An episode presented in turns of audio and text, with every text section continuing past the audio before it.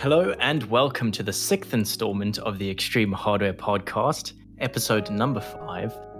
Today we have with us a rather full house of guests. We have our ever insightful and wonderful gamer girl, Kat. Hi. Right. And yes, we also have the illustrious and illuminous and illustrative Candyman, Mr. Frickfrock. Thanks. Greetings and salutations. As always. And then we have our self-proclaimed certified manlet, Simmons. Hi, that's me. What's a manlet? Somebody below the height of 5'7", I believe. Okay. No, it's under 6'0". Under 6'0". Oh, wow. Boy. Okay. If your height starts with 5, you're a manlet. Right. Good to know. And last but not least, we have our, well, certified non-manlet person who really needs to get a haircut, Dr. Christopher Unicorn. Yeah, Alex almost read out my my screen name in Discord, but he probably shouldn't. I didn't, but I was going to, but then I didn't. That's what we call an inside joke that you people don't get to know about. That's fine. It's like the third time trying to do this intro, but hey. I screwed up the first two. Yes, thank you, Chris. Thank you, Chris. Actually, no, Alex screwed up the second one. I screwed up the first and the third. Alex, so you said on to our first topic. What's new in the world of tech, Alex? Yes, so moving on quickly from Chris to something relevant. Yeah, that's me. No, it's not you, actually. Oh, yeah, Intel, you're right. Intel is, they kind of pushed forward their Cascade Lake X release date and specifications because it got leaked. So, you know, very unbusinesslike, they just decided to go, hey, we're just going to give you all the official information anyway, which is a bit odd. We did talk about the Cascade Lake X on a previous podcast episode where they brought up that it's going to be 2.39, I think, price to performance better than their previous offerings. And, it's up to 2.09% better than the previous offerings. And it does seem they've just done that by slashing the prices a fair whack. Which a fair whack. Yes. Yeah. Oh, okay. So how much is a fair whack? Quite a lot of whacks. Okay. And yeah, it doesn't bode that well for performance, really. It's probably, again, not a big jump.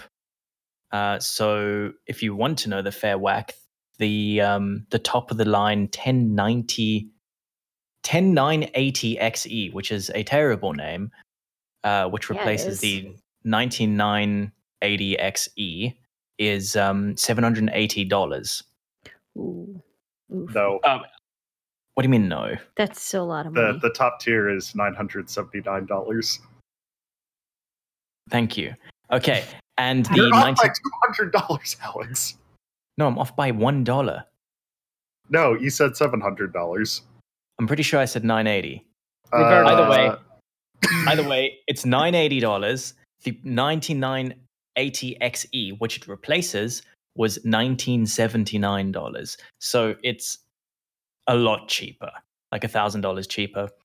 And it's boasting 18 cores, 36 threads, 24.75 megabytes of L3 cache, 4.8 gigahertz single core boost, 3.8 gigahertz all core boost.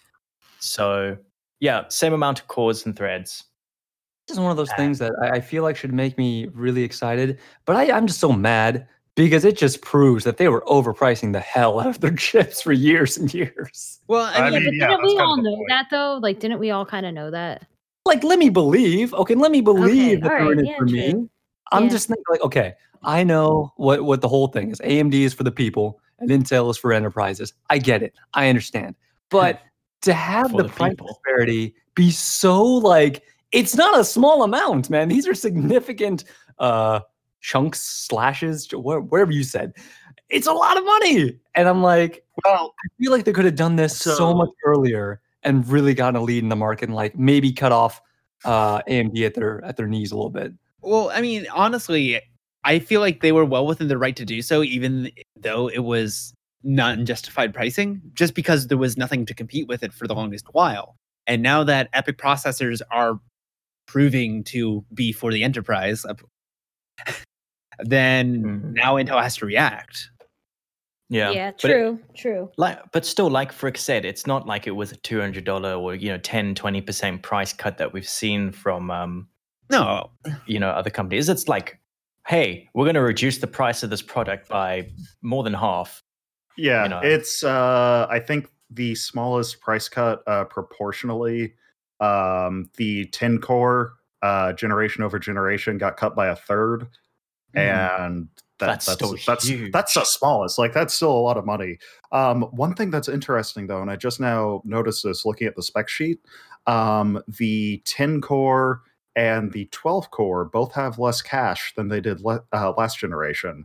So they could technically perform slightly worse. I don't think they will, but they could. Either way, you're still saving a buttload of money, so that's fine. Yeah, like if we want to extrapolate some kind of performance, they said up to 2.09 times savings, and the top of the line gets the biggest price cut. Yeah. So at most, it's a 9% increase because it's cut the price by half. Actually, more than half. So it's probably like at most 7% performance increase as measured by Intel. Well, so, honestly, 2.09 to me just sounds like the price per dollar increase is just due to the price cut. Yeah. I mean, that's it. It just seems like it's a negligible performance increase. Then clocks go up a little bit, but that's it. Also 14 millimeter plus, and that probably helps a little bit. Yeah. They also are increasing. Are they increasing the PCIe lanes? I think they are. Kind of. So long story short, they always had like 48 lanes, technically 64. That's a long story. They always had 48 lanes in the silicon, but there were just 4 of them disabled for LGA 2066. Mm-hmm. I don't know why. Like, there's no real reason for it, since it's not even close to competing with like the bigger Xeons or the smaller core stuff. There's no reason to do that, but yeah, they did it anyway. Do you think that was for product segmentation? Because I know like the Xeon equivalent of these CPUs obviously had the full unlocked lanes. No, the Xeon the W2100 line, I don't think they had 41 lanes. Let me check. Xeon W 2100, I guess ARC. Sure. Because here we go. Top tier, 2195. 46-bit, 48 lanes. Oh no, the Xeons actually did have 40 lanes. Yeah, so basically it was for product segmentation. And they were only unlocking the full lanes to the quote unquote consumer CPUs because you can buy a 64 PCI lane Threadripper soon. Trademark. That's very silly then that they would do that, because like they already did like product segmentation from you don't get ECC or you don't get whatever other server oriented features because it's not a Xeon. But like, it's not out of character. They're not really cannibalizing things. No, they made it really clear with their different product SKUs is if you want all of these features, you are going to spend 4 times, sometimes even more money on this CPU that you're going to get negligible performance increase. But you get all the features that you're looking for. It's been like that for a long time. Well, I mean, like equivalent Xeon and equivalent consumer chips are usually the same price. Like if you look at single socket Xeon E5 or Xeon W compared to i7 Extreme, it's usually about the same price. Or like Xeon E3 to Core i5, Core i7, It's about the same. And they usually have like the same specs, other than one has ECC and one might have an unlocked multiplier. Like there's really little difference there. Understandable. I don't know. Anyway, I don't know. It just sounds like it seems like this product is an answer to the fact that they don't have anything to put out right now, and this is just the next product for them. Pretty much. Like there's no new silicon, there's no Cooper Lake yet. One thing that I am kind of curious about, so I was thinking about this earlier today, LGA 2066 should be able to support more PCI Express lanes than it does, I think, because this is now for single socket only, so they don't have to support any QPI links or UPI links for multi-socket stuff. they can just reallocate the pins that they would have used for that for PCI Express. And I'm kind of curious as to why they didn't do that, unless it's to just keep the platform compatible. Wouldn't that be a change made to the interface side of the CPU in terms of a wiring? Oh, wait, no. Hang on. Yeah, you're right, because if the last gen Xeon Ws also did that, they'd have to do that. Yeah, Intel wouldn't do that until next gen. That's too expensive. It was like that thing with Threadripper versus the Epic when I believe it was Gerbauer was doing the testing to see if you could actually take a Threadripper CPU an Epic CPU and put it onto X2. Is it X399, I believe? And all he had SP3? To do... Yes, thank you. And all he did was take a little piece of electrical tape and cover up a single pin on the CPU. Yeah. And it posted, but it didn't work. Because... The pinout was different. Yeah, he just did that to prove a point, and it's like, well, this makes sense. However, Yeah, and it's something that's just completely just changed with the electrical side of it. Yeah, I'm also curious because they've gotten rid of 16 core SKU. It's $800 for 14 and $1,000 for 18. So we would expect $900 for 18 or for 16, but that's just not there. But then the 12 core SKU is. And I'm kind of unclear on that. It's like, why did they think there was no gap between 14 and 18, but there was a gap between 10 and 14? But also the price difference between the 12 and the 14 and the 18 versus the 12 and the 14, eight scales. Well, no, I mean, it's $100 every 2 years. So yeah, so they skipped. Yeah, they skipped. Yeah. So why did they skip one but not the other? Who knows, honestly. Yeah. Also, am I the only one who's actually not upset with this naming convention? Yeah, probably. That's fine. I mean, yes, it is, but they already kind of screwed themselves once they hit the 9000 series CPUs, and in order to maintain integrity, the 10 was the only other option. Yes, the name is ridiculous. They could have gone full NVIDIA with their GPUs and 1160s. Oh, okay. That makes sense. Yeah. Yeah, there's no real easy answer. At least with NVIDIA, they can just afford to do away with any sort of consistent naming convention. Yeah, I don't think NVIDIA cares. Exactly. But on the Intel side, where they're selling CPUs on a very, very wide market, be it system builders, server builders, just general CPUs and. They kind of need some consistency. No, you know who cares even less than NVIDIA? AMD on the GPU side of things. We went from Radeon 1000 through Radeon 8000. Then we went to like R9 200 and R9 300. And then that became RX 400, RX 500. Yep. And the RX 600 series exists, but it's OEM exclusive. And then there's like the RX 5000 series. That came out of nowhere, but it sounds kind of like RTX 5000. I guess that's like the HD 5000 series? Yeah, basically. Oh, God, yeah. It's like it. I don't like it at all. It's very not good. Basically, the naming for the GPU market does not matter. It is the Wild West of naming conventions, and CPUs actually are apparently forced to maintain some form of standard. Yeah. Anyway. Yeah. Well, because then I'm curious about the server-side GPUs. I'm fairly certain that those, at least from the NVIDIA perspective, the server-side Tesla, or is it Teslas? Am I? Yeah. Quadro. Well, Quadros, Tesla for server, Quadro for workstation. Yeah, I'm pretty sure those are just marketed as their chip name. So only GP100 and GV100. The other ones are like Quadro, like 4000, Quadro 6000, etc. Yeah, and they'll have like K in front for Kepler, M in front for Maxwell. Teslas are the same way, except they're also kind of a mess. Yeah, it's so dumb. It's very dumb. It doesn't matter in the end. The best naming convention was done by 3DFX, who named their graphics cards. I know this is groundbreaking. Voodoo 1, Voodoo 2, Voodoo 3. That's how they did it, and it worked. Well, I mean, they went back in the good old days of having one single chipset. It was 1, 2, 3, 4, 5. Of 3D graphics. But above all, regarding the Intel thing, just back to that for a second. This is the third generation on the exact same platform that Intel is releasing the same 18-core CPUs. And, like, yes, it's Cascade Lake instead of Skylake, but it's the same thing. It's, like, hardened for Spectre and Meltdown and hardware, so it might be faster because of that. You're not getting anything new. It's very boring. Right. Meanwhile, Threadripper is very new. And right now, 12-core Threadripper 1920X, $200 on Amazon. Go buy one. Like, no. Okay, Simmons, first of all, you absolutely... I hate you. Second of all, yeah, like, Threadripper's exciting. The old stuff is cheap, and the new stuff is going to be real meat.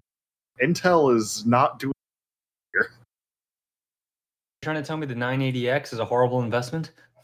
Oh, no, 980X... Gulftown was great, dude. Gulftown is god-tier. S-tier. A little bit old now. It speaks truth. But yeah, these Intel Cascade Lake X CPUs are dropping tomorrow, actually, October the 7th. So expect a bunch of reactionary benchmarks to come out.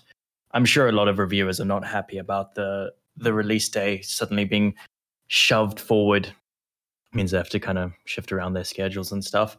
But it'll be interesting now. They've kind of shoved HEDT back into kind of a little bit of an affordable standpoint, but I think it's still got a long way to go before you can actually think about, you know, realistically buying one and getting increased performance on all fronts, really, because these things will be harder to overclock than the consumer counterparts. Overclocking basically dead. Like, everything's running so close to the edge at this point, and they have to sell it that way. Well, yeah, I think, like, it's going to, in terms of overclocking on Intel's side now, I think the 9000 series kind of shows where it is, where you're not really pushing much past beyond 5 gigahertz. You're just kind of raising all the cores up to 5 gigahertz. And with the 9900KS turbo boosting all cores to 5 gigahertz, that's, yeah, pretty much what you want to do anyway. So, right. And AMD's sort of boost system is very, very good. So overclocking those often actually results in negative performance gain, if you will, because you need to disable that, as far as I'm aware. Yeah, I mean, it's basically just pushed overclocking into the liquid nitrogen realm, which is kind of a shame from the general consumer hobbyist perspective. But I think it's also kind of neat, just showing what can be pushed from the factory these days.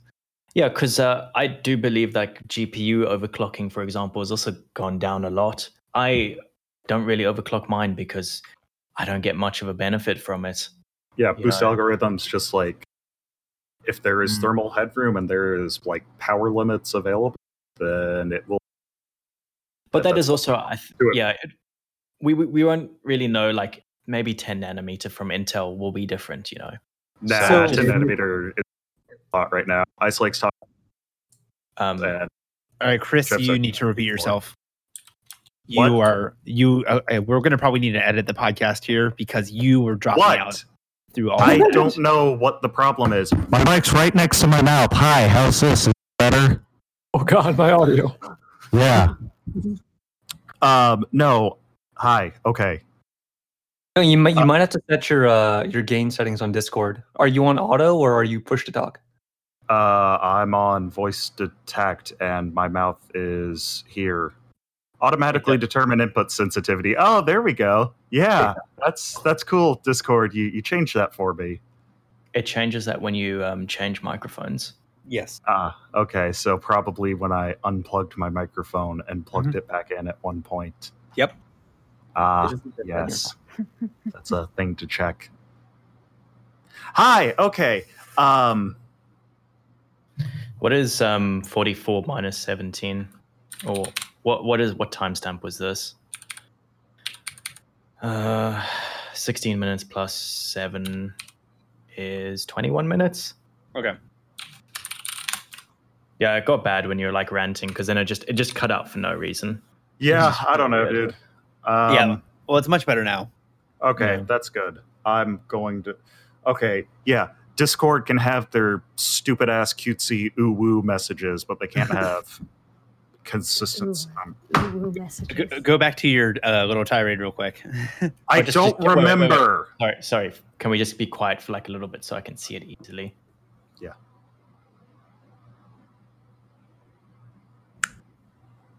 It's picking up the goddamn AC, isn't it? It's fine. Fine. Okay. Well, we can continue now. Okay, I have no idea where we were.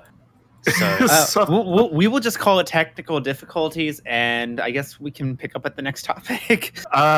Alex, so when you cut all of that out, please add some like mariachi band music for a few brief seconds. Should I just go straight to like mariachi music, and we should just come back saying, "Hi, we're having technical difficulty." 4 hours later.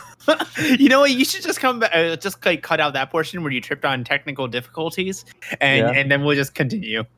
Yeah, sorry, we're having technical. All right, so this never happened. Next story. There we go. Grand Theft Horso or other things. Yeah. Yes. You know, you brought it up. Tell us about it, Cynical. Grand Theft Horso. That's a game that I care about because it's a Rockstar game. Grand Theft Horso 2 finally hits PC next month, and a Steam release is coming in November. So, this has made a lot of people angry. Grand Theft Horso, the hit Rockstar game, it's Grand Theft Auto with horses, is finally getting ported to PC, so that's exciting. And Grand Theft Horso Online, I assume, will be coming with it as well. There's no trailer yet for the game, apparently, but they are Rockstar is promising graphical improvements and some new missions and whatnot. So pre-orders will begin on October 9th for the Rockstar Games launcher. It's currently exclusive. Yeah, Rockstar is their own launcher now, so that's lovely. Well, not now. They've had it for a long time, actually. GTA 5 goes through the launcher. Oh, does it? Well, they call it Social Club. Yeah, it's actually not that invasive because... Oh, Steam, is that what Social Club is? That's the launcher? Yeah, okay. Steam launches the launcher. That was there since... Silly. I thought Social Club was at some point. Okay, well, either way. Guys, there's a cat on my lap. Pet the cat. Please pet the cat. Of course I am. Good boy. So wait, hold on. Am I reading this correctly? So it's released on the Rockstar launcher on October 9th. It's then available for pre-orders for Epic, Humble, GameStop, Greenman, whatever, on November 5th? So it's going to be released? No, 5th. So pre-orders on the Rockstar game launcher will open on October the 9th. Oh, my God. Okay, let's look this through. So Grand Theft Horso will have pre-orders begin on October 9th. Pre-orders for a digital good. Great. Yes. It will be exclusive to that. Wait. So it'll be exclusive to the Rockstar Games launcher, the Epic Store, Humble Store, GameStop, Greenman Gaming. No, Alex, hang on a second. Let's go through the dates. October 9th, Rockstar Games launcher pre-order exclusive. October 23rd, pre-orders open up for other platforms for a little bit. Yes, pre-orders will also be available via Epic Store, Humble Store, GameStop, Greenman Gaming, and some other retailers on October 23rd, which means we have like a 2-week window where you can only pre-order through the Rockstar launcher, but it doesn't come out until November 5th. Yeah. So but it's a timed exclusive for pre-orders, and the timed exclusivity ends before the game comes out. Well, here's the benefit, though. Oh, I hate this. I think my favorite one is that you get a bunch of free games if you pre-order through the launcher, and you get those 2 free games immediately. You can choose from GTA 3, Vice City, San Andreas, Bully, LA Noire, and Max Payne. So you get a bunch of free games. And here's the thing about that. The second you get them, you can just return your pre-order and just keep the free games. And I've done that a bunch of times. Oh, that's wonderful. And then, of course, the last excerpt is, it will eventually come to Steam, but unknown date in December. So they've got exclusivity for a month, which means people are going to get very angry about this timed exclusivity, a very vocal minority, because Grand Theft Horso is a Rockstar game. It will sell a lot of copies for that month. Oh, absolutely. Nobody who is complaining is making a dent in Rockstar's coffers there. It's crazy. Like, all the major retailers always release their games in November. Call of Duty does it. EA does it. It's ridiculous. It's right before Christmas, dude. So I know, but like, that's gonna suck if you're like an indie dev or something like that. I know. Yeah, yeah. They time it for not Christmas, pretty much. Indie devs can release the rest of the year. Yeah, basically. And I'm pretty certain, like, I know with Apple, their iPhone sales in Christmas period, it makes up something like 90% of their sales for the year. It's pretty true. Yeah. I don't know if 90% I just made up, but they said it's like makes up the vast majority of the year. Looking that up right now. Hang on. Go for it. But yeah, it is still going to come to Steam. It's not something I'm itching to buy or play either, so I'll probably get it on a Steam sale. I still haven't played the GTA 5 single player. I played the tutorial so I could get to online. Yeah, that's basically what I did. I was actually really annoyed with the GTA 5 single player. Like, I got probably halfway, and then I upgraded my PC. Like, Windows, you know, it went from like 1703 to 1709 or whatever, and it cleared out my documents folder, which cleared out my save game. And yeah, this was like probably a few months before it actually had the Steam Cloud save games. Oh, God. So, I'm going to say it straight up. Games that save to your documents folder need to stop. Yeah, they're the worst. That's what Update is for.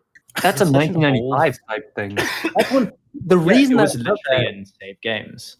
Dude, Windows had a folder for that. Yeah, it has My Games. It's always been like that. It's never changed for like 20 years. Actually, let's see what I've got in here. We've got Arduino. That makes... that's not a game. That makes a folder. I know. I'm just looking at software, though. That just makes like safe locations in my documents. We got Adobe shit, BioShock, BioWare, Cities in Motion. That's an indie game. Creeper World 3. That's an indie game. Halo C, that was the install location because I needed like stuff. Roller Coaster Tycoon 2 and 3. Why is there this much stuff? Also Square Enix and all of Rockstar. Yeah, just because 2 saves there. Okay, like, so half of the folders in my documents are games. Sorry, what did you say? Cluster Truck? Cluster Truck. It is the only game that I speedrun. It's one of those games that like you think it's like it kind of reminds me of Temple Run a bit. Explain to them what Cluster Truck is, man. Sure. So you've got your platformers. This is a floaty first-person platformer, and your objective is to get to the end of the level by jumping on trucks. If you touch the ground, you have to start the level over. Now, when you say first-person, do you mean first-person like Minecraft? Yes, actually. Oh my! That's a very specific thing, or like every other first-person shooter ever made. But my parents don't let me play those. Chris, is Minecraft a first-person shooter? Yes. Actually, yes. They have crossbows in Minecraft now. That's it. That's like a gun. No explanation. They have crossbows and no explanation. Minecraft is an FPS. Okay. So second-person shooters. Thank you very much. Yo, you have third-person view and first-person view. What is second-person view? It's the camera points at your face. There was a video on Reddit about this pretty recently about what a second-person shooter would look like, and it's basically controlling another character, controlling something else. Well, no. Have you played Minecraft and then gone to the third-person setting, which it looks at your face? Yeah, just like the reverse. There you go, second-person Minecraft. Jesus. Okay. It all comes back to Minecraft. Yeah. It's Minecraft all the way down. So it's something a bit more relevant than second-person shooters and Chris's app data folder. That was my documents, Alex. It wasn't app data. I wish all that stuff were in app data. Okay. Anyway. You don't listen to me, Mom. No, I don't. I really don't. I just kind of zone out after a while, I'm going to be honest. So same. You zone out when you're speaking yourself. Yeah, dude. I don't listen to myself. I just say words. Oh my God. They just fall out of your mouth, and you're like, well, that happened. Pretty much. You pass out? Sorry, what was that, Frick? If he looks in the mirror and he talks to himself, does he pass out? No, it just kind of happens. Like static. Yes. Like, you know, like the sound of tinnitus? That's just what it is. Oh, God, no. All right. You know, you just reminded everybody that has tinnitus that they have tinnitus, Alex. Is it tinnitus or tinnitus? It's tinnitus. No, because please stop. Oh, because I'm helping. I have tinnitus, and I don't remember it until somebody brings it up. Well, you brought it. I think you brought it up to yourself. Yeah, no, this is your fault, Frick. Second person tinnitus? Yes. What about third person? Go ahead, Alex. Third person would be you blasting the sound at somebody else through a loudspeaker. Right. Anyway. Oh, no, I'm hearing ringing, too. That's nice. So, if I can finally do this. Hey! AMD, oh, that wasn't profanity. No. AMD Ryzen CPUs are getting some microcode improvements. Again, for like the 17th time. The new AGESA update is apparently bringing over 100 new features to Ryzen-based CPUs. And it's just a nice little FYI. Lots of performance improvements, as well as additional features, quote unquote. This is AGESA 1004, and doesn't have any bug fixes. It just has performance increases, basically. No, and features that don't just include bug fixes, but also additional features. Yes. Read better. Okay. Yeah, but there's not much about that, really. It's just that's what it is. Basically, so if you haven't bought a Ryzen yet, it's still deep CPU to get for new builders. This just adds free performance, Frick. It's just giving you performance. They're just Coffee Lake still outperforms. First of all, Coffee Lake still outperforms it in games. Second of all, if like firmware updates and microcode and BIOS and all that crap is improving performance, that just means that's performance that should have been there in the first place. But AMD is bad at making drivers. AMD's bad at making firmware and drivers and all. They're just bad at giving it. Free performance. Okay, they're taking away your performance with them. They're stealing my nanometers. Oh, I was gonna say. I mean, if anything, this just shows that the Ryzen architecture still has. Oh, there's probably a lot of headroom that's just not tapped into yet. So I look forward to seeing this is the same old AMD fine wine crap. No, this is performance that should be there in the first place. And though I would tend to agree with you. I mean, it was pretty obvious that when Ryzen came to market that there was a lot that was wrong that had to be fixed, and they pushed it to market so they could get the hype rolling. Yeah. I mean, I'm just trying to play devil's advocate here. And also as a 1900X owner. Advocating for the devil. Good job there, buddy. Could advocate for somebody nicer, but no, that's okay. No, I am advocating for my 1900X, and you can't stop me. These are still a lot of money. Here's the thing about anything like this. I look at it the same way you buy any piece of hardware. When you first buy a GPU, obviously it's going to be better the second year than the first year. I mean, that's just the way of the beast. Yeah. So that's just drivers. I just like it's amazing to me that just now, like CPU, I guess drivers. I don't want to call them microcodes because it sounds cooler to say drivers. I'm updating the drivers of my CPU, but it's amazing to me now that driver CPU updates are such a big thing. Where before, I mean, when would those come out? Like once or twice a decade or something? Yeah, right. Well, as far as I understand, it's a little bit kind of, I don't know, people look at it a bit differently when they say AGESA updates for AMD, and then you kind of think, oh, what's that for Intel? For Intel, it's just, I don't think they probably have a name for it. I'm not aware of it, but it just gets pushed through your BIOS updates for your Intel Z390. Management Engine. Yeah. I don't know if that's what it is, but I'm not sure. There's been I think 10, not 10, but there's been nearly 10 BIOS updates for my motherboard since I've got my my CPU. Right. They don't state like that we're improving performance in this. It's generally just bug fixes, new features. You know, they've added power features and different things like that and that. And like Chris said, maybe Intel's, you know, sort of not quality control, but maybe their driver development, their BIOS development is just a lot more mature than AMD's because they didn't have or want to hit a certain launch date. So it was probably very mature upon release. Mm-hmm. That makes sense. I mean, it's also very similar, probably very similar microcode from Skylake. whereas Ryzen is like new. Right. Anytime you invest into a more mature ecosystem, you're going to get more results. But at the same time, I'm trying to like look at the benefits of this. On the one hand, you've got something that you know, like Simmons said, has a lot of performance that can still come out of it, which is great. On the other hand, you've got something that's a lot more proven. It's probably a lot more cheaper. So yeah, it's kind of like a tit for tat thing. Like, what if I'm new to the market? Like, what am I going for? Or do people even care exactly at that micro of a level? But then on the flip side of that argument, when you look at the performance for the price on the, like, say, the mid range to low range, I mean, the market's almost even at this point. It comes down to, do you want more cores or do you want more gigawatts or gigahertz or whatever you call them? Gigahertz. You should buy Kaby Lake because it's better in gaming. Yeah, I really like AMD's sort of 4-core 8-thread with a pretty powerful GPU on it. Is it Raven Ridge? Their APU lineup. Oh yeah, that's Raven. Yeah, that's supposed to be getting replaced pretty soon.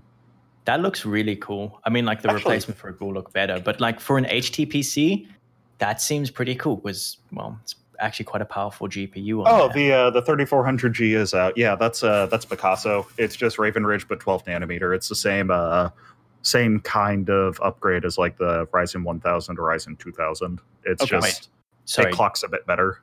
12 nanometer? Don't you mean 7? No, it's 12. It's an APU. It's lagging behind a generation. Mm-hmm. So wait, is it using different? No, it's for the cores. It's basically the same as 2000 series Ryzen CPUs. Oh, okay. Yeah, Ryzen 2000 series was 12 nanometer CPU, 14 nanometer APU. The APUs, in a single product generation, the APUs are a single lithographic generation and architecture generation behind, I guess. Right. Okay, because I thought it was going to be using the same sort of 7 nanometer Ryzen 3000 cores, but then... Yeah, they'll be Ryzen 4000 series APUs. They'll be like the Ryzen 3000 series CPUs. So do you remember when we were talking about the Intel 10,000 series being a dumb name? That's pretty dumb. They have their aren't they on like the like their internal GPUs are on like 4,000 or 5,000 now? Intel? Yeah. They stopped that ages ago. They switched to like HD 500 and then UHD 600. Yeah, so the latest ones are either UHD, but I think they're HD 730. Oh, great. Yeah, that sounds right, but I'm not sure. They haven't actually like changed the GPU at all, except for maybe introducing like video decoders. It's the same GPU. It's the same thing as it was in Skylake. Does a great job in Plex. I can tell you that from personal experience, but... Yes, because that's a common use case. Yes, watching videos with your IGP, you ain't playing games on that, dude. I meant the Plex scenario. Oh, yeah. Well, regardless, it's low bitrate MPEG-4 over the internet, so hush you. Actually, no. Yeah, no. I could imagine it making a difference. I need a GPU on my HTPC, but I do suspect that's a lot of... Like, I have an issue with my 2500K playing back Netflix because of the DRM stuff. Like, my CPU goes to 90% usage. Oh, boy. Wow. Yeah, I wouldn't be surprised if that's a lot about... I don't know which one, but the Spectre or Mount Down sort of mitigations, because my... playing back like 4K footage locally is nowhere near that amount of resource usage. And playing it back also on my, I know it's a very unfair comparison, but playing it back on my 9900K or playing Netflix on my 9900K is also very low resource usage. I don't remember what the instruction is called, but it was added with Skylake, I think. Basically, my CPU, which is Broadwell, is the newest CPU that like doesn't support Netflix's DRM decoding and hardware. Meanwhile, Skylake is the oldest one that does. And actually, you need, I think it's Skylake, it may be Kaby Lake at the bare minimum in order to do 4K Netflix at all, just because of like instructions. Let me see what it is. That's Netflix, actually pretty interesting. DRM instruction. And not spoken about much, really. Yeah, it's just one of those things that kind of goes underneath the woodworks because nobody really cares as long as it works. Here we go. It is Kaby Lake, and... Do you mind just telling us what the actual sort of instruction thing is called, or the encoding thing? I'm trying to find it. I'm just seeing a bunch of like tech bloggy articles that are like, "Yep, you need Kaby Lake," but it's not telling me why. Well, okay. Well, honestly, while you search for that, it sounds like you just need a new GPU in your HTC. And if you want to hold off until 2020, it sounds like we have a release date for Ampere. Ooh, yes, exactly. You want to talk about that? Well, you introduced it so lovely there, Simmons. I can't help but let you just... You know, use your buttery words across this lovely introduction. Buttery words. They were the flourish. Buttery words. Oh, my gosh. Okay, so Ampere is going to be NVIDIA's new 7-nanometer GPU. According to WCCF. Oh, wait, no, sorry. I'm jumping the gun. You are. And it is, we need to take this with a grain of salt, because as of right now, we knew that Ampere was going to be coming out in 2020. It just, we weren't clear of when it was coming out. And according to this WCCF leak, I guess if we want to call it that, allegedly we will be seeing it in first half of 2020. So that's exciting for the NVIDIA market, I suppose. Now, my only concern is I'm not sure how much performance increase that we will probably be seeing from Ampere. Just from my personal speculation, what I'm thinking, maybe a 10% performance gain for maybe the exact same price GPUs that we had at launch on current gen. So I'm not super excited about it, though. I'm actually quite excited, mainly because of, well, they're shifting to Samsung's 7-nanometer EUV process, right? Which apparently has quite good efficiency gains. Which, wait, yes, Simmons, why do you think it won't be that much better in terms of performance exactly? Yeah, because for some reason I have this like nagging suspicion that it's basically just the same architecture that we currently have, but smaller and more efficient. Well, yeah, that means they can jam more cores into the same area. Do you think they would do that, or do you think they would just go for a die shrink? I think they'd go for a die shrink. When does NVIDIA ever do that? Like, I'm fairly sure they're going for they might be going for chiplets. There's a chance that they do that, but like, no, they're not gonna. NVIDIA is really, I don't want to say bad about this because it's a cool thing to do, but they're just really bad about like making really big dies really early, like Fermi, where they had to release wood screws because they could barely get GF100 to yield because they made a huge die on 40 nanometer too early. Kepler, they had to can GK100 and release GK110 because it was too big. Maxwell, that was still 28 nanometer. Pascal, they had like the reticule size for 16 nanometer, like on the very first release. Turing, that's even bigger. Volta, that's quite as big. So yeah, NVIDIA just keeps pushing it. Granted, they also have like data center stuff where it's $10,000 a card or $20,000 a card, but still. Right. You have to just. This means me getting a 2070 for $300. I'm all for it. Yeah, and that's kind of where I'm at, right? Is like once they like, I get excited for the new releases just so I can buy the older generation. Yeah. That's kind of me though, but I don't need to upgrade my GPU. I don't want to. I think my best personal purchase was right before I think RTX dropped, and we started getting the benchmarks for those. People started fire selling their GTX 1080s, and I managed to get a GTX 1080 classified used for how much? For about $200, $225. Dude, damn! What? Yeah. I honestly, I'm still using it. It was mostly clean out of the box, and then it was funny because like 2 days later, after I impulse bought this thing, all the prices spiked when they realized that the RTX 2080 was similar performance to the 1080 Ti. so people still wanted the GPUs, so they just started. They're like, oh, well, this isn't as worth it, so we're just gonna mark up the price. So when I bought my 1080, I got it for $225. And then when I got my 1070 mini for my tiny computer, I got it for like $250. Oh, wow.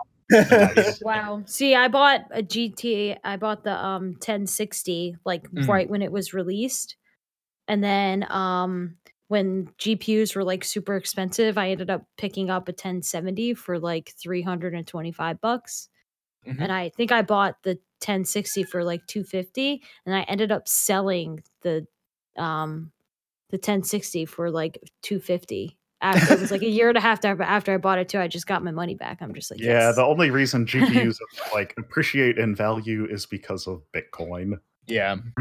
Yeah. Or altcoin or whatever. Dogecoin will lead the market in GPU upheaval. Well, clearly it's Dogecoin. Obviously. First of all, I refuse to say altcoin because that acknowledges that like other cryptocurrencies exist. And number two, they're all Bitcoin. It's all just Bitcoin.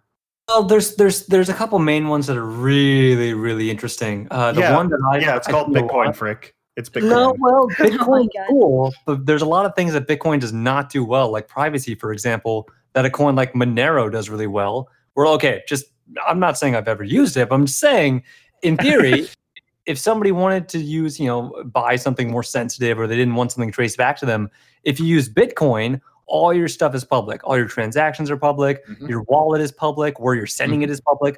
It's all, anyone can look it up, right? But if you use something like Monero or XMR, all that stuff gets jumbled in together and tumbled into a massive Coinbase that nobody can tell. Like you can't tell where it is, who's got it, where it's going to be. You can't tell anything.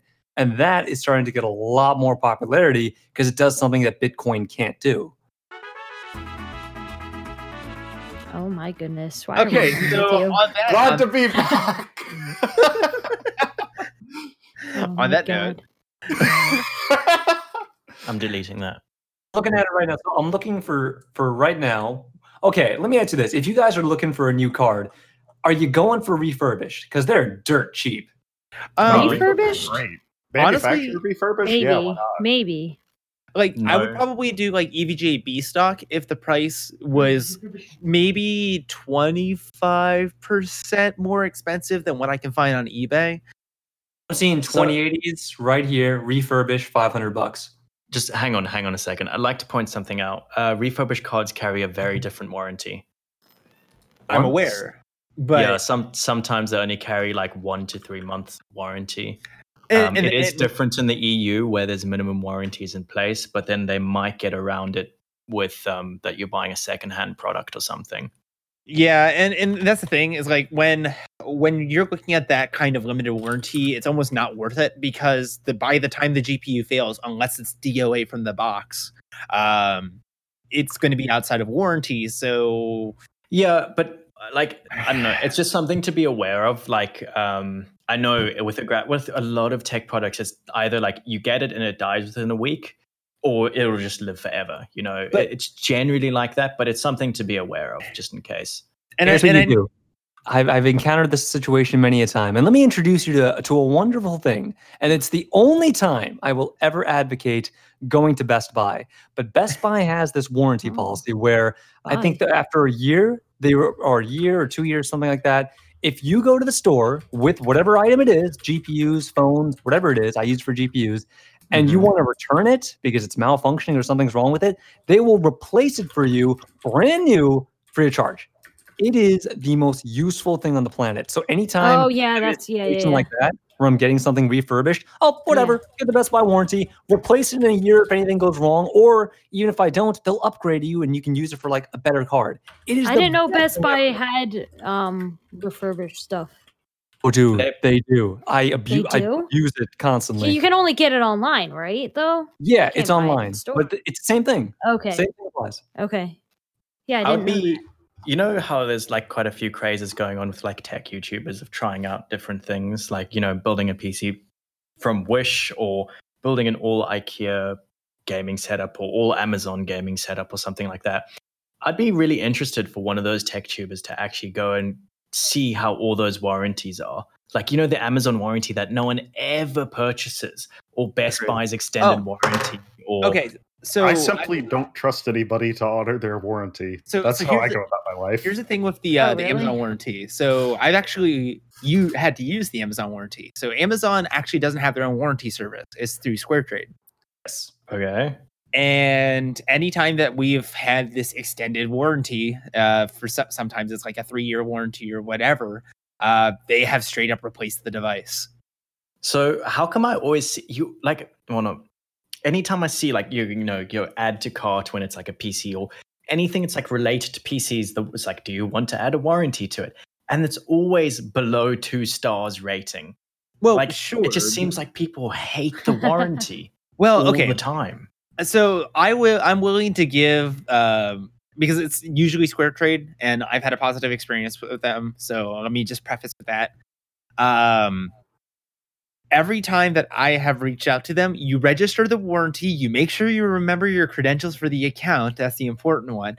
And you file your claim, and it might take a couple weeks, but you're going to get something back. Now, it depends on what the warranty is for, but at least with my graphics card, or with the one graphics card that I knew we had to do a warranty claim on, they sent me a new graphics card. No big deal.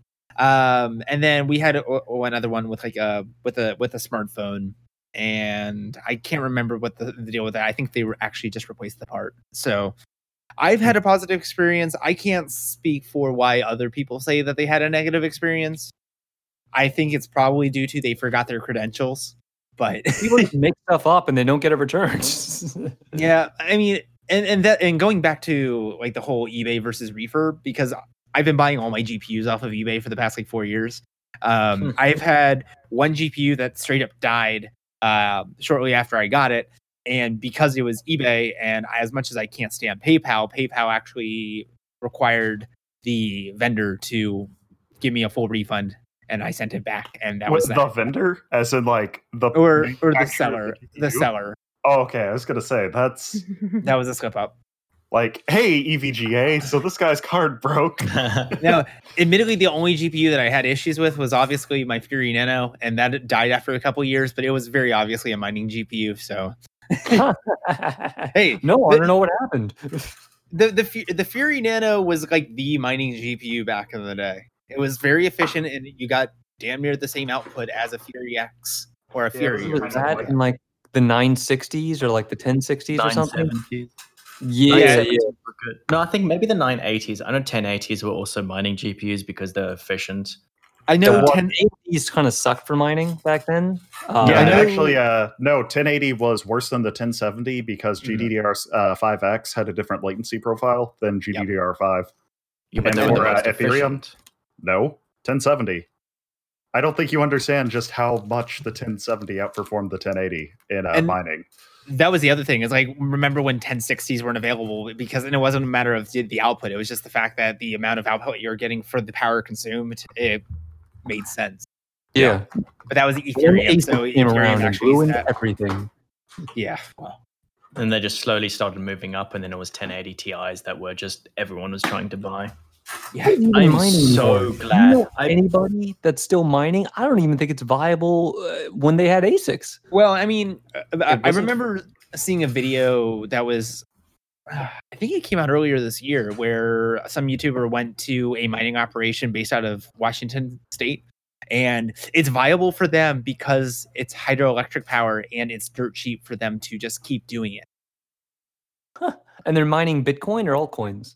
I mean, at the time the video was shot, they were still doing Bitcoin on the ASIC miners, but that's insane. They're crazy people. That is the only people who win when it comes to like coin mining are the hardware sellers and the people who have hardware on hand and have free or cheap electricity. Like I was mining in my dorm a lot because, hey, free electricity, it's already paid for, not my problem. No, the people who really win are the people who end up with all of the Bitcoin in the end. Yeah, you're right. Yeah, right. Because like, I mean, when there was that big whole political thing with Bitcoin several months ago, the big thing was the price kept going up because the availability was just shifting to China, and now the Bitcoins that were readily available were in higher demand, so the price went back up to like, that's when I think it hit $20,000 or something like that or something. Good God. So, yeah. I mean, it's just stocks. It is just stocks. It stonks. Well, to put, yeah, I mean, something kind of relevant. Around a month ago, it was, I'm not sure in US dollars, but in Canadian dollars, it was around $13,000 to $14,000 for one. Wow. Really? That's hang on. US dollars. Hang on. In 2 days, it dropped from around 14,000 Canadian dollars to 10,000 Canadian dollars. Oh my gosh. Yeah. Wow. Yeah. Let me get it in US dollars because that's easier to comprehend for Cynical. So it went from 10,000 US dollars on September the 23rd. September the 24th, it was 8,500. 25th, 8,500. 26th, 8,000. So it took a big $2,000 dip in 3 days. And that's significant. You guys want to make some money mining? Here's what you do. You do what I did, and then what I always told people to do. Don't mine Bitcoin. Don't mine all. Be smart about that. Okay, here's the thing. It's legal. I can tell people. So what you do is... Disclaimer.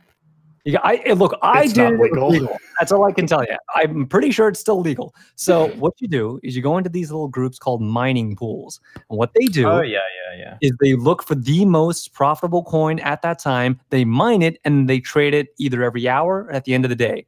That way, you're actually mining coins that have a low difficulty, so you can get a bunch and trade them quickly. And you get to turn that into Bitcoin and make hella stacks. That's what you do. Frick, that's been a thing since like forever. I know. No, the scrubs. Frick. Simmons said these scrubs were still using it to mine Bitcoin. I'm like, you guys are idiots. No, but that's like different. They're probably in a pool of their own, or they might be joined a pool. Like pools became popular when the first little spike went up, when it went to $300. Mm-hmm.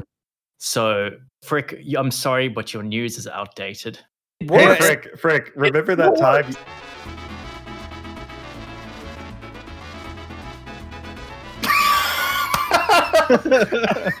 Chris, right, I'd like to point out every 20 minutes is brilliant. Oh, dude, how many? We got like 4 things to cut out, and they're all thanks to me. Boy, do I love this mariachi music. It's very entertaining. Just make it increasingly distorted as each cut goes on. God. All right. So anyway, back to the rounding back to the Ampere thing on 7 nanometer.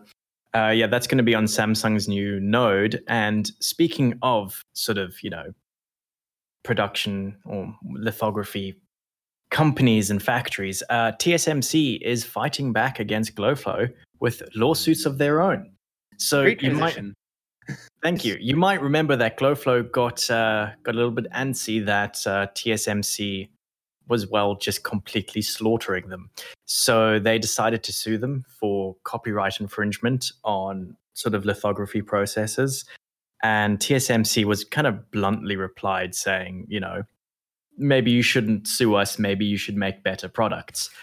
And kind of died down. And now TSMC's lawyers have gone, hey, we just noticed GloFlow, according, if you want to go off of what they said we copied, GloFlow copied a bunch of stuff from us. And they have 25 sort of different lawsuits where they suspect or are claiming that GlobalFoundries have infringed on TSMC's own patents. And they say they're going to vigorously defend their own patents. While it's funny, patents. While it's funny, this is only really going to hurt us, consumers. I know. No, it's not. So, long story short, basically, GloFo wants to sue TSMC and a bunch of other guys. TSMC is one of the victims, and they're like, hey, well, we'll just countersue. And litigation is expensive, so what's going to happen is their lawyers are going to meet up, and they're going to come up with some kind of cross-licensing agreement and just drop the case. So that's like ideal if this kind of goes through, but if they just kind of start slinging mud at each other and actually start slapping giant fines, or at worst, you can't use this lithography process, it could mean things get really expensive.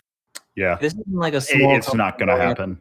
First, like a slight amount of copy. These are billions of dollars we're talking about. I don't think they're going to be like, it's fine. We'll just forget about all that stuff. They're like, no, money please, and money now. Right. Yeah. These all end in cross-licensing agreements. And frankly, IBM, of course, has more patents than any other entity. I think for a good 30 years straight, for like the past 30 years, IBM has held the records for like most patents granted in the US for that year. Kat, do you have any insights on this? Do you have any insights on IBM's patents? No, why? I don't understand them when I come across them at work. Oh, yeah, I understand. And Mr. IBM comes in and slaps his little form down. 50 patents, please. I'm like, okay. Yeah, 50 patents. I'll take 50 patents. Slaps the hood of this patent. This baby will do things. This baby can fit so much intellectual property in it. Slaps roof of IBM. Wow. Oh my god. Wow. So yeah, I mean, made a meme. Even if it does result in sort of cross-company agreements, that could raise prices. I mean, if you think about it, like if they're going to have to spend, you know, 5% fee on making this or whatever, where are they going to put the 5% fee to? Are they going to absorb it or just forward it? Well, and they're going to forward it to NVIDIA potentially, who might potentially forward it to us. Right. As far as I know, the way cross-licensing agreements work, it's basically a ceasefire. Like, we can use this stuff. Like, yeah, these patents, yeah, you can use them. It's fine. It's fine. No, and we can use these. No, nobody. It's just we agree to do it. We agree to share. Aren't there some which is like, you can use it, but you have to pay a fee of X every sort of year or whatever by the profits you make from that? Well, sure, that would be a licensing agreement, but like cross-licensing agreements, I don't think they usually do that. Like, yeah, I anal. I'm not a lawyer, but yeah, it's yeah. I will. We'll see what happens with this. But hey. So I really want to talk about this next topic. Go for it. Yes, yay. Yeah, so Microsoft Surface announcement. I cannot remember what the event was called, but it does not matter. Microsoft announced a bunch of new products, including the Surface Pro 7, a AMD-powered 15-inch laptop. The interesting one being the Surface Neo, which is the two 9-inch screen thing, which apparently is going to be coming with a new operating system known as Windows Lite. And this new flavor of Windows Hang on a second. What? Haven't they done Windows Lite before? Yeah, but I think it didn't take off, so they're relaunching. Do you mean Windows RT? No, that like as in Windows XP Lite, or was it XP Home? Not Home, Student. XP Starter. Okay. Starter. XP Embedded. No, Chris, that's a bit too far gone. Well, I'm trying to think of XP variants. Yeah, you don't understand. I don't. It's the new improved Windows Lite because it's based on Windows 10. That's what counts here. No. So basically, it seems like the idea with Windows Lite is they're trying to go more for like mobile-oriented products, like the iPad space, the tablet space. So they're doing their own take on that. I guess what they've been doing with the mobile flavor that they have Windows on the current Surface offerings. Just it's going to be hard baked in, and they're going to try to do support for the dual screen functionality. That comes with Surface Neo. One of the things that they demoed was you turned your Neo sideways, so you have your dual portrait mode screens, and then when you full screened it, half of the UI was on the one side and half the UI was on the other side, versus just all stacked vertically. It just seems funny. I'm thinking in terms of the OS, though, do you remember that news that came out? I want to say it was like a year ago where Microsoft was making like Windows 10S, I think. It was like Windows 10, but restricted to Microsoft Store apps only. I do remember that, but I don't think a whole lot of headway was made to it. Just not received well. My understanding is that Windows 10X or Windows 10 Lite or whatever this is, Windows Lite internally at Microsoft. There we go. So, like, as I understand it, that's what this is, but it's able to multitask and have two Windows Universal apps open at the same time. Right. I assume that's what came of this. because I don't think it's just, hey, here's a weird executable I found on the internet. Let's go run it. I don't think it's going to be like that. So my big take on this is the fact that, you know, they're trying to focus on the dual screen thing here, right? On Android, or at least on the Samsung flavor of Android, you have split screen apps. That's already a thing.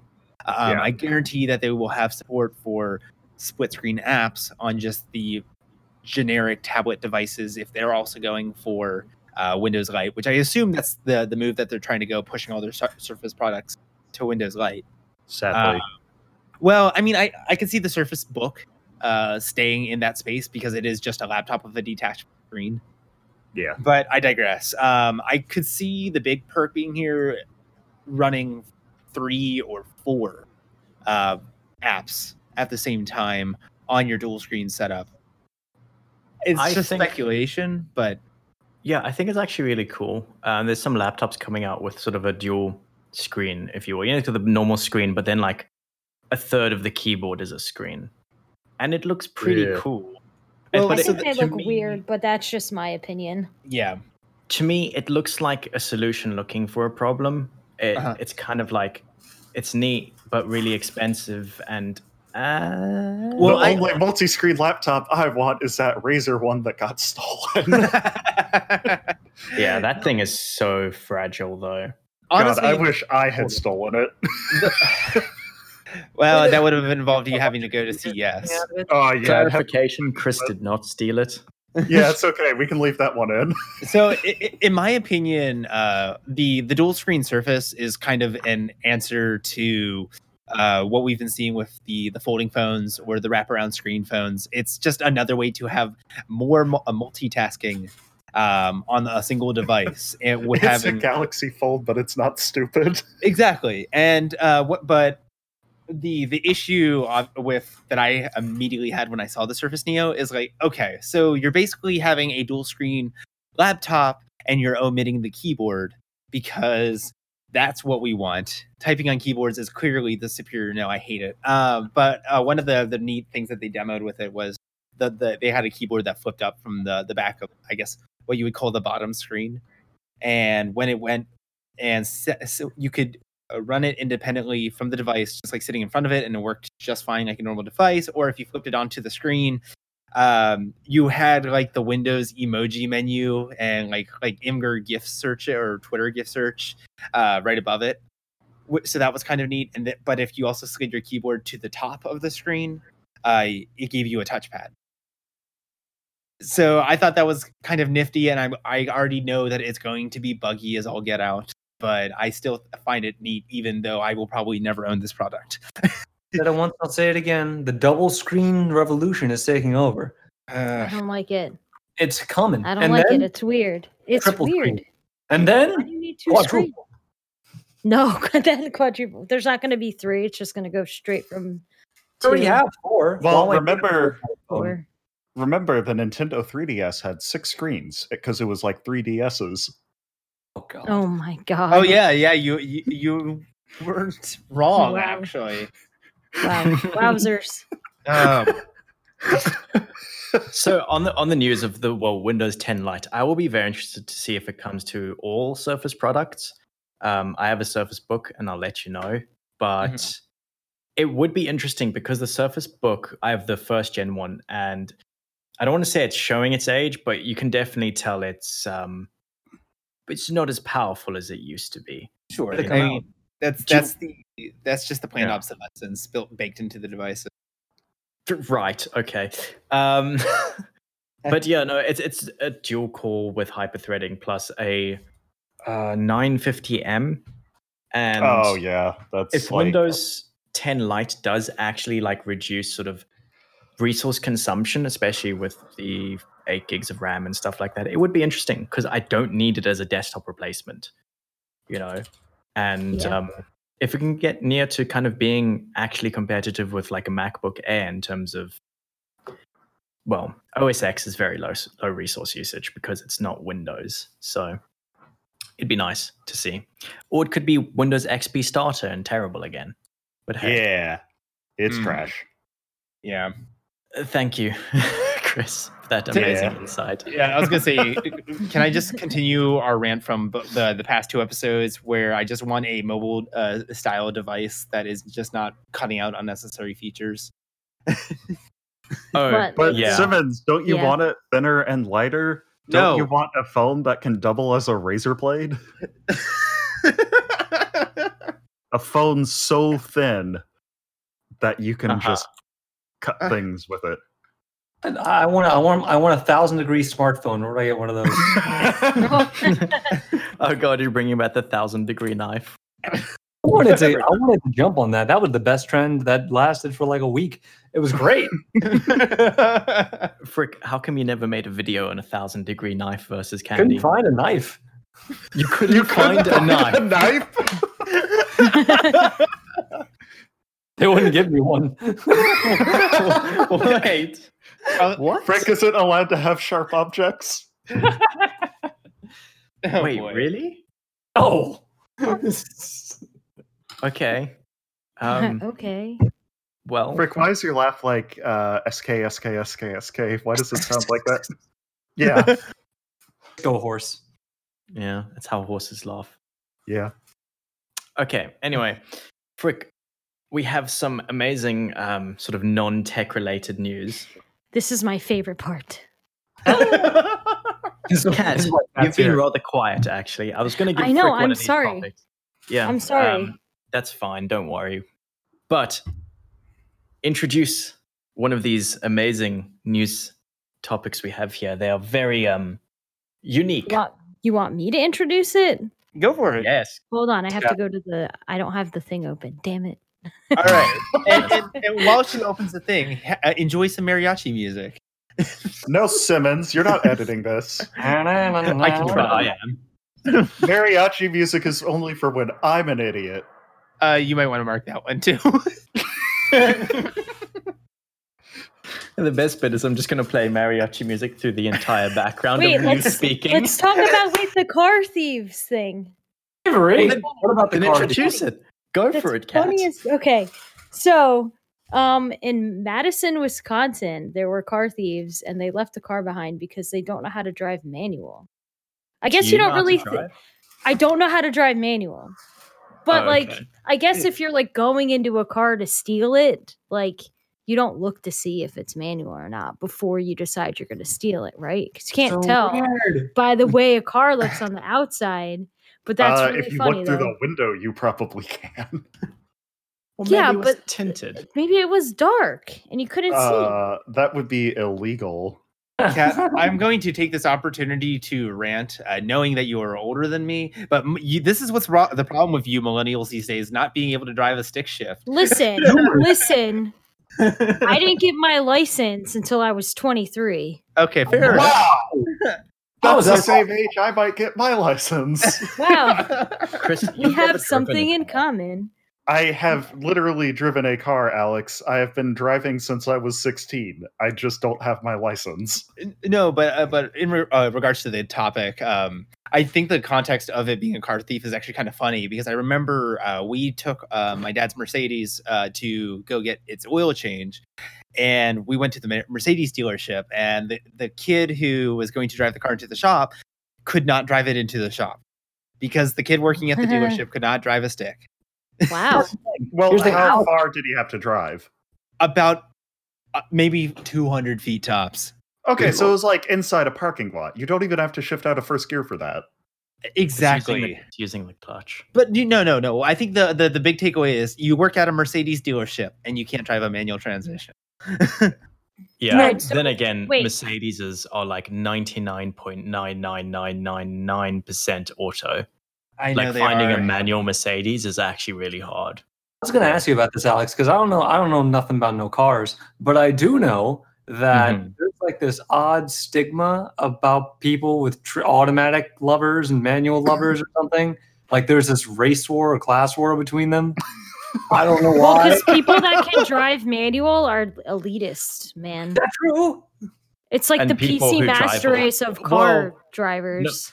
No, I think it's just a really I don't know. So The reason that automatic transmissions are so common in America is because of our high rate of diabetes, and we have to have our feet amputated, so we can't use the clutch. Oh my god! So you gonna leave that in? Okay, so like in all seriousness, I think it's kind of hard to approach it like that. There's no kind of easy answer, but another way that maybe I could answer that question is, I think different people look for different things in cars, and that kind of ties into an automatic versus manual transmission. Mm-hmm. So a lot of car enthusiasts tend to look they look at cars as being fun, and all aspects of it, whether it be, you know, visual, audio, you know, how the engine sounds, how it makes it them feel when driving it, sort of having, you know, sort of memories, experiences of that car, putting it together. So project cars are, you know, a very popular thing if you can afford it. Yeah, project cars is a really good simulator. Oh, I just want a car that looks cool. Well, okay, yeah, but what I'm saying is, like, there's a demographic, there's a type of person that just really enjoys cars and enjoys having fun in cars. And a manual transmission, it's not just, you know, up, down, left, right, up, down, left, right for changing gears. It's more sort of directly connected, if you will, because of this, that you can push the clutch, feel the clutch plates moving and stuff like that, and then binding back together. You can feel with, you know, the gear lever, also the gears going in and stuff like that. So it provides a more engaging experience. Is it quicker? I mean, obviously not. A dual clutch transmission's a lot quicker, and so it's pretty much predominantly only used in racing these days. It's, you know, it's not saying it's better, but it's more fun for a lot of people, and that's why people do it. About all the benefits of them. There's all these benefits about manual versus automatic transmissions. One of them, manual cars get better fuel economy than automatic. Yeah, that is. Transmission costs less than an automatic. That's accurate. Yeah. So just hang on. So on the first one, a manual transmission has less parasitic losses, which means that less of the engine's power is going towards powering the transmission. So in theory, it will be more fuel efficient.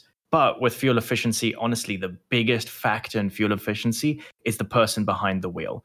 I've seen so many people go and buy cars. Like, I have a friend who made a decision on what engine to get in his VW Polo, and he got the 1.6 naturally aspirated over the 1.4 turbo because the 1.6 got 1 mile a gallon better. Mm-hmm. And then, I'm not even joking. And then he drove it like an absolute moron and got worse fuel economy than my 2.4 liter K24, which made like 260 horsepower. Yeah, the thing made 260 horsepower, and it got better fuel economy than his 70 horsepower 1.6 VW Polo because he drove like a moron.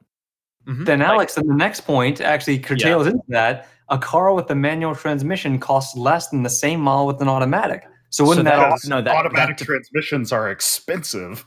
No, that depends a lot. So a lot of the time in America and Canada, they will cost less. But in South Africa, for example, or the UK, I believe, automatics cost more. It's a lot about availability and demand. Right. Yeah, because if you go over to Europe, especially, it's predominantly manual transmission, and also diesel is still a very common, or is like one of the more common vehicles, because, you know, diesel fuel cheaper. And that's just the culture over there. Everybody drives a stick over there. And then over in America, everybody drives an automatic. So the stick is kind of dying over here. Yep. That being said, manual cars are kind of actually not becoming always cheaper, because it is now a whole separate SKU that manufacturers have to make through the process, and some are just dropping it all together.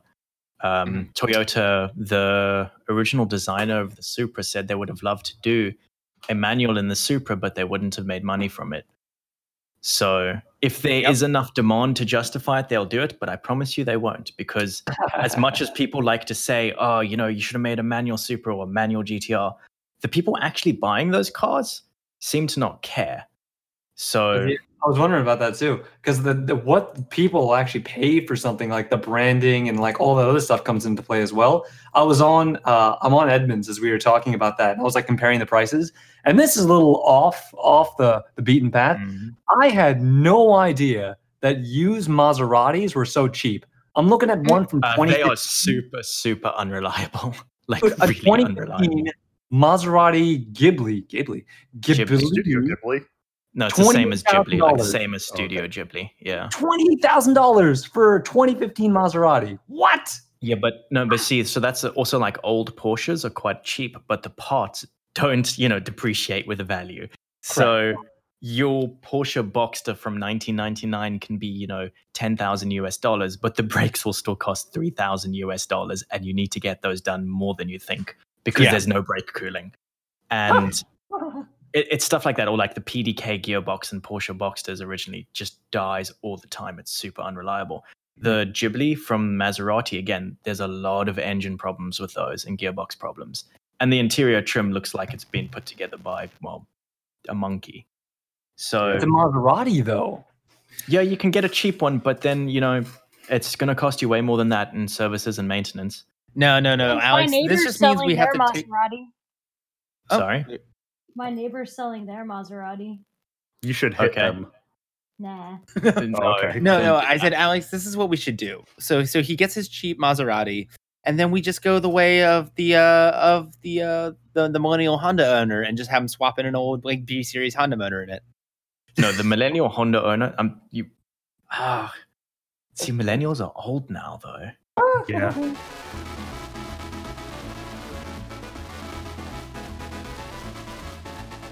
Well, at least it wasn't me. That's rare.